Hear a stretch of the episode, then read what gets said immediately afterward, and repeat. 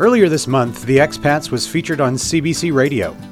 On the podcast playlist show, they highlight podcasts from around the world centered around a particular theme.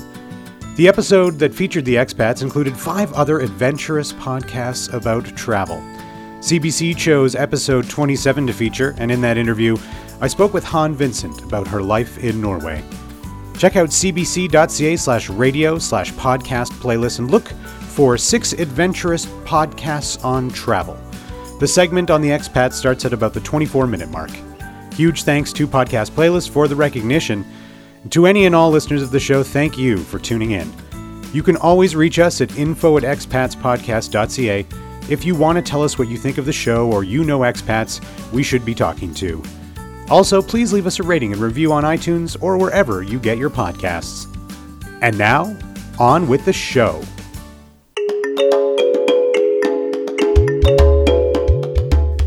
Everyone says Italy looks like a boot. And it does a high fashion woman's boot dipping its toe into the Mediterranean. But the Republic of the Congo on the western coast of Africa also looks a bit like a boot. A rugged hiking boot wedged in next to five different African countries, including Gabon, Cameroon, the Central African Republic, the Democratic Republic of Congo, and the Angolan exclave of Cabinda. Congo is a former French colony and was part of French Equatorial Africa a cluster of countries that included Middle Congo, Chad, Gabon, and the modern Central African Republic.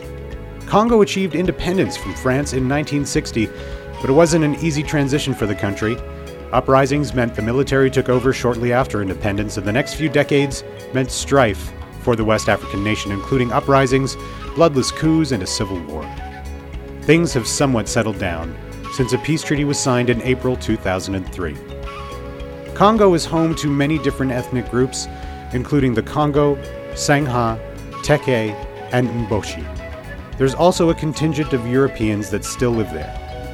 At least one thing Congo shares with Canada is a significant petroleum industry. Oil accounts for 92% of Congo's exports. The capital of Brazzaville is home to an estimated 1.8 million residents, but Brazzaville didn't always used to be the capital. Before 1960, that designation belonged to another city. And that's where we're going today, to the city of Pointe Noire in Congo, right on the West African coast, on the expats.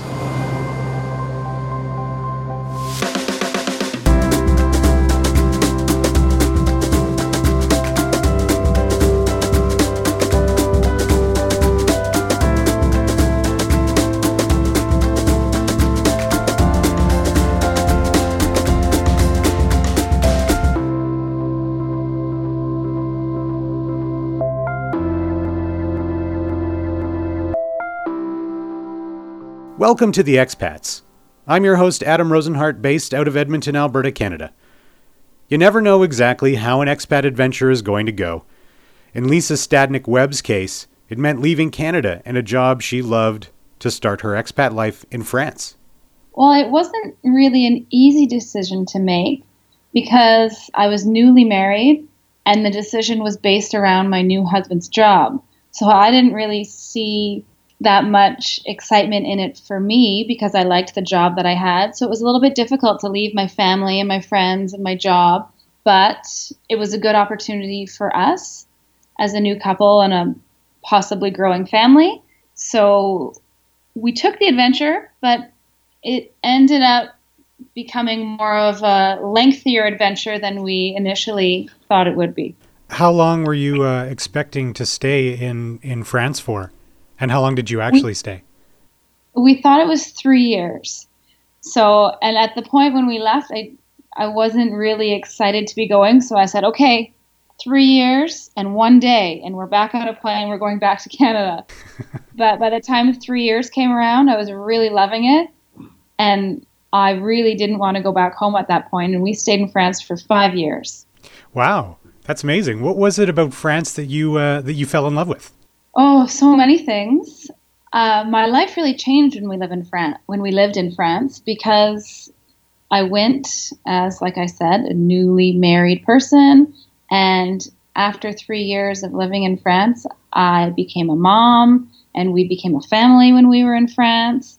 Both of my daughters were born there, So I think for me that was the biggest attachment because that was home. That's that was the only home my kids knew and it just made it so normal. That was our normal life as a family. It wasn't like this once in a lifetime opportunity that we got to go on a vacation to France. No, that's where we lived and that's where that's all my kids knew. That became very comfortable for us. Was it uh, difficult for for you transitioning from Canada to France? Did you speak any French already? I thought that I spoke French when I when I went there. I was quite confident. I took some French classes in Calgary where we were living before we left, and my husband, who is French Canadian, suggested that I might want to take a few more classes before we left. and I was like, no, my French is fantastic. And I sort of continued to believe that while we were in Paris because it's very easy to speak English in Paris. Or when you try and speak French, people often switch to English. Right. And it wasn't until after a year when we moved to the south of France where there was very little English spoken, I realized really how terrible my French was. so I spent the next four years trying to improve that. And and then so you have kids there. Was it difficult for you? Like you're adapting to this new culture, you're learning a language you thought you already sort of knew. Was it difficult to to have kids there knowing that your family was so far away in Canada? Yes, it was difficult and I come from a very close family, so I was really missing my kids having their aunties and uncles and cousins nearby.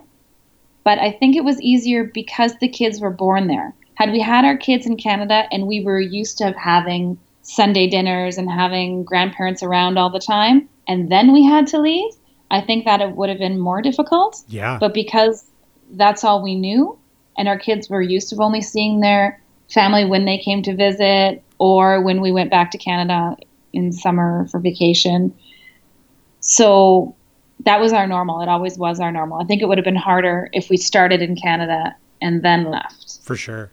So you went from from France, a, a sorry, three year experience there. Five. Sorry, five, and then and then you made your way to Indonesia. Is that correct? Yes. And we went to Indonesia just last September, and we thought we were going to be there for a little bit longer, but just with the way that things were happening with my husband's work, it just turned out that the contract there was shorter than we thought it would be. So the transition of settling in got interrupted by finding out that we would be moving again. Yeah. So Indonesia last year was very. Um, we were kind of constantly in motion from the time we got there. We were waiting for our belongings to arrive, and it was only a couple weeks after our things arrived that we found out that we would be moving again we knew it would be in another eight months, but you always sort of have that in the back of your mind. Yeah. So we our plans for being in Asia for three years and doing all this amazing travel kind of got shortened. We were able to do some and we did enjoy our time there, but it wasn't for as long as we thought it would be. So was there really any time to sort of integrate with the, the culture in Indonesia? Um, there was because we had um, we had help in our house, and and the the ladies and gentlemen who helped us were Indonesian, and so there was it was like a community within a community, so to speak. Mm-hmm.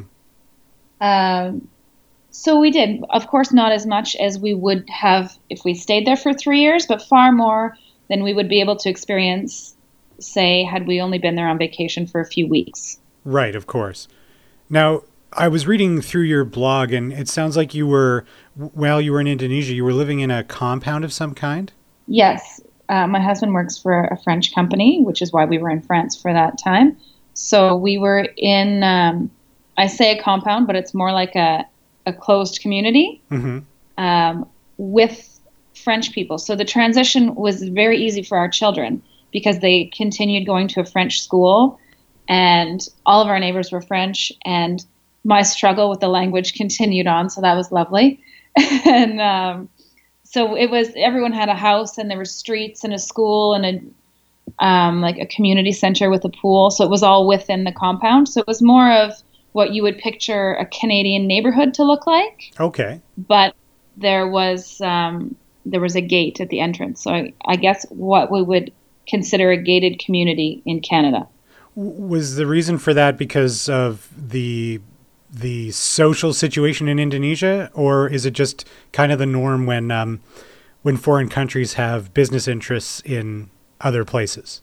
Um, that's a very good question that I don't necessarily know the correct answer to, but I'm assuming that's just how it had been. The company had been there for 40 years, as had these houses. So I I don't know necessarily the reasons behind why it started or why it was set up that way, but we never had any safety or security issues while we were in Indonesia. Mm-hmm. So I, it was just that's how it was always done for us. So that's that was your normal. That was our normal. Right on. And so, so a short period of time in Indonesia, and all of a sudden now, you're living in Africa, in the, the Republic of the Congo, actually, which is yes. which is also a French speaking country. So, was your landing in Africa relatively soft compared to uh, when you arrived in, in France and when you arrived in Indonesia? You know what? Strangely enough, it, w- it was really okay the transition, and I had never been to Africa before. I never in my life would have ever imagined that I would be living in West Africa. um, well, I should say I had been to Morocco, but that isn't the Africa that I'm living in today. Um, so I never assumed that we would be living here. I never could even picture what it would be like to live here. So I didn't really know what to expect, but yes, it is a French speaking country. So again, the transition for my children is quite easy, and it's a it's a little bit easier now for me, yes, because I can speak French.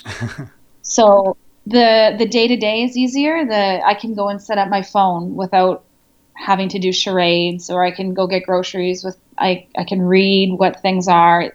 That aspect is different. It is easier, sorry, but there's some other aspects of daily living that is obviously a little bit different. Yeah. And I think it also it depends where you where you came from before always sort of affects your next location for me anyways because i came from being on a compound where there was not very, very many english speakers around mm-hmm. to arriving here in the congo and although again i'm on a french compound there are other english speakers in the community and there are events that happen so um, i have more social opportunities here right so to speak so i enjoy that so are you guys living in the capital or are you in a small town somewhere we're in Pointe Noire, Congo, on the coast. Ooh. So we're not in, but we're on the coast. Yeah, it's nice. So when I when I think of the Congo, I have very limited knowledge about this place, as I imagine many North Americans do. I just imagine jungle. What's it actually like there? Um, well, I think that that's a that's a good representation of what you would think and what I thought.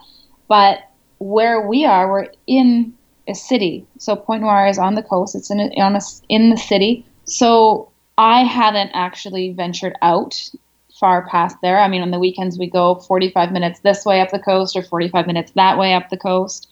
So I haven't experienced the jungle aspect of it, but there it's it's okay. There is there's lots to do in terms of social activities that are created by other expats because it's a small town mm-hmm. and we need to make fun to have fun, if that makes any sense. Yeah, I think I know what you mean. So there's different organizations that set up activities, um, things to do in the weekends. A lot of people go out to the beach on the weekend. Other than that, there's not a lot of jungle in my day to day life. was there any kind of uh, culture shock you experienced when you arrived in Pointe Noire? Um, not so much. My my biggest issue and having said this if this is my biggest issue then i guess that's okay. It's very sandy. The the streets meet dirt very easily and it's kind of um, the pavement and the sand are easily interchange interchangeable. So i came here thinking oh we're going to be near a beach it's going to be hot all the time i was in canada this summer and i bought my girls all these cute little sandals which they will never wear now because they always have sand in their toes, no matter if they're at school or walking down the street. So they always want to be in running shoes or bare feet. Those are our only options. Wow.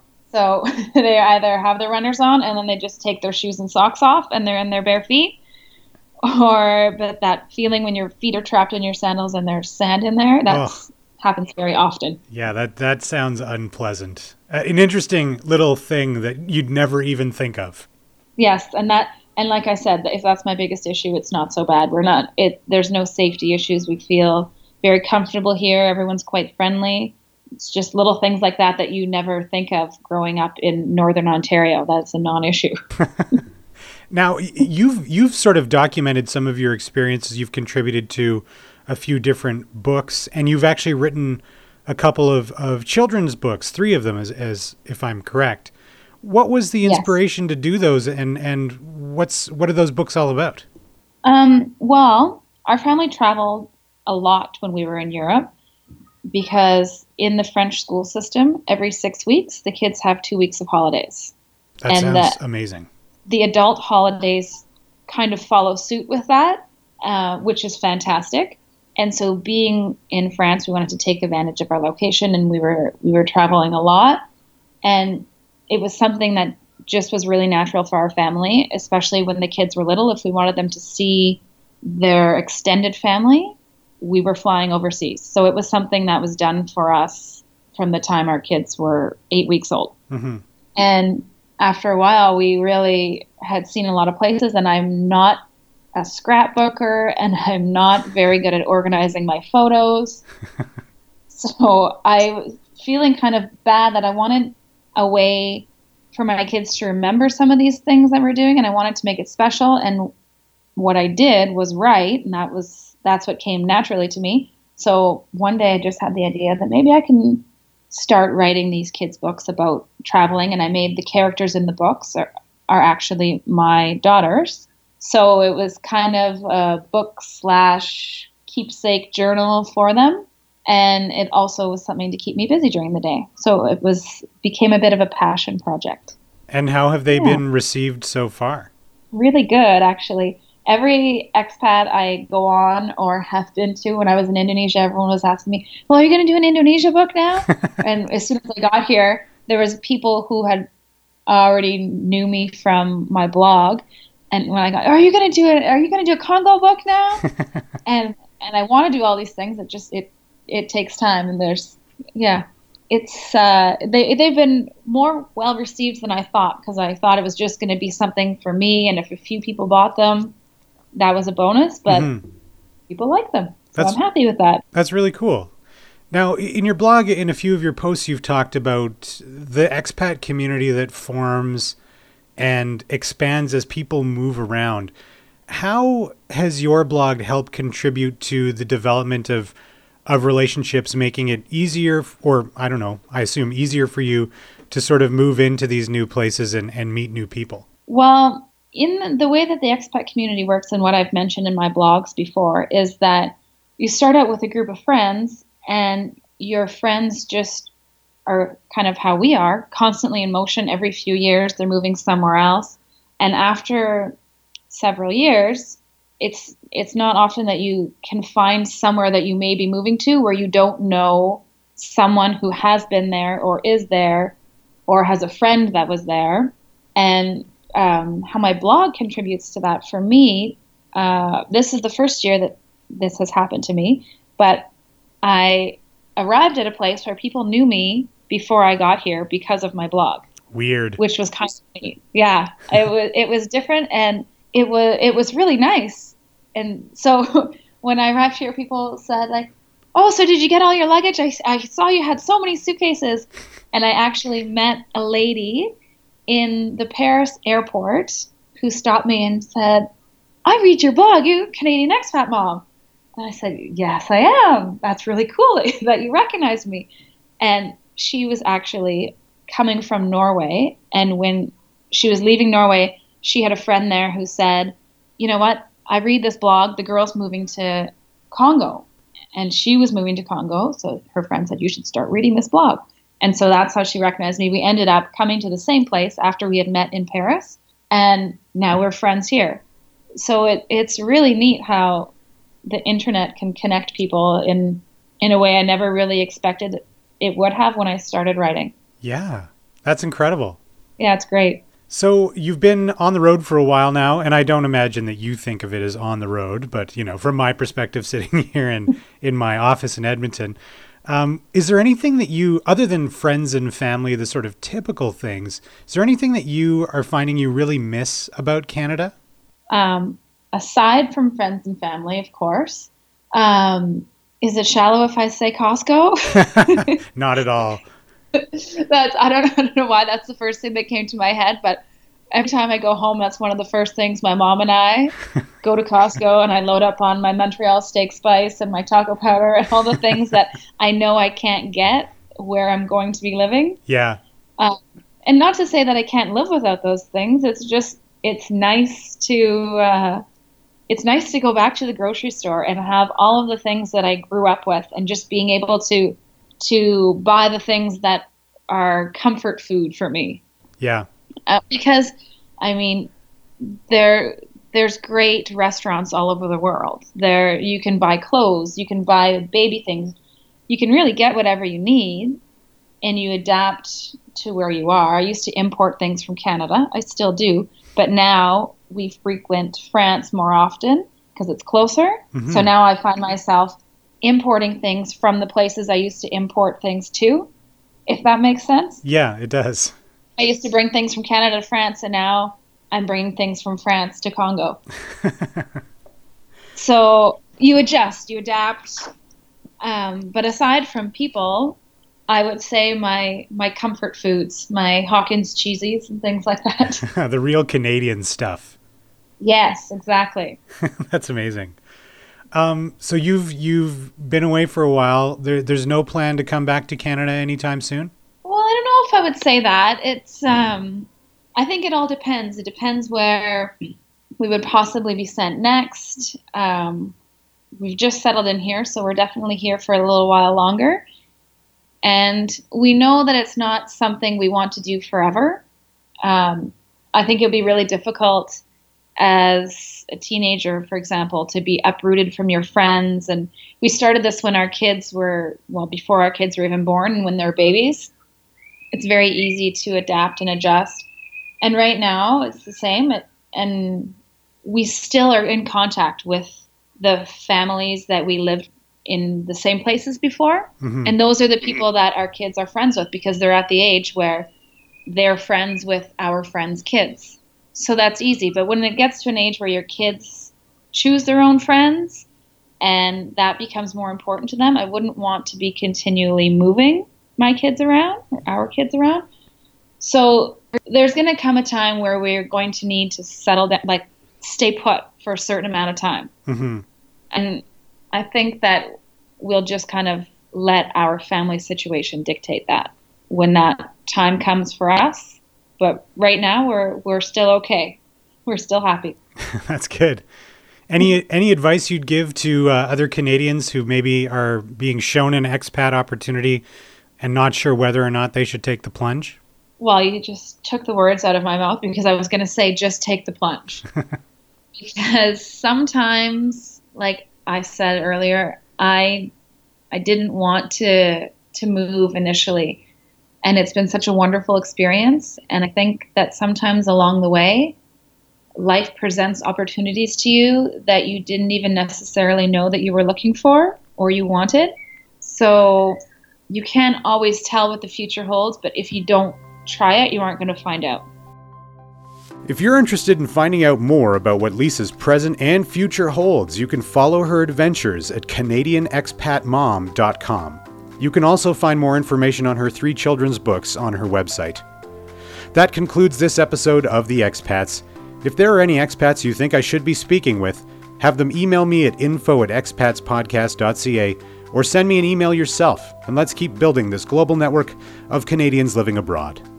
I've been your host, Adam Rozenhart. If you haven't already, make sure you subscribe to the Expats on the iTunes Music Store, TuneIn Radio, Stitcher Radio, and Google Play. And make sure you leave us a review. We're going to take a bit of a break over Christmas, so our next episode will be a rebroadcast of an earlier episode. Thank you so much for listening, and we'll catch up again in 2017.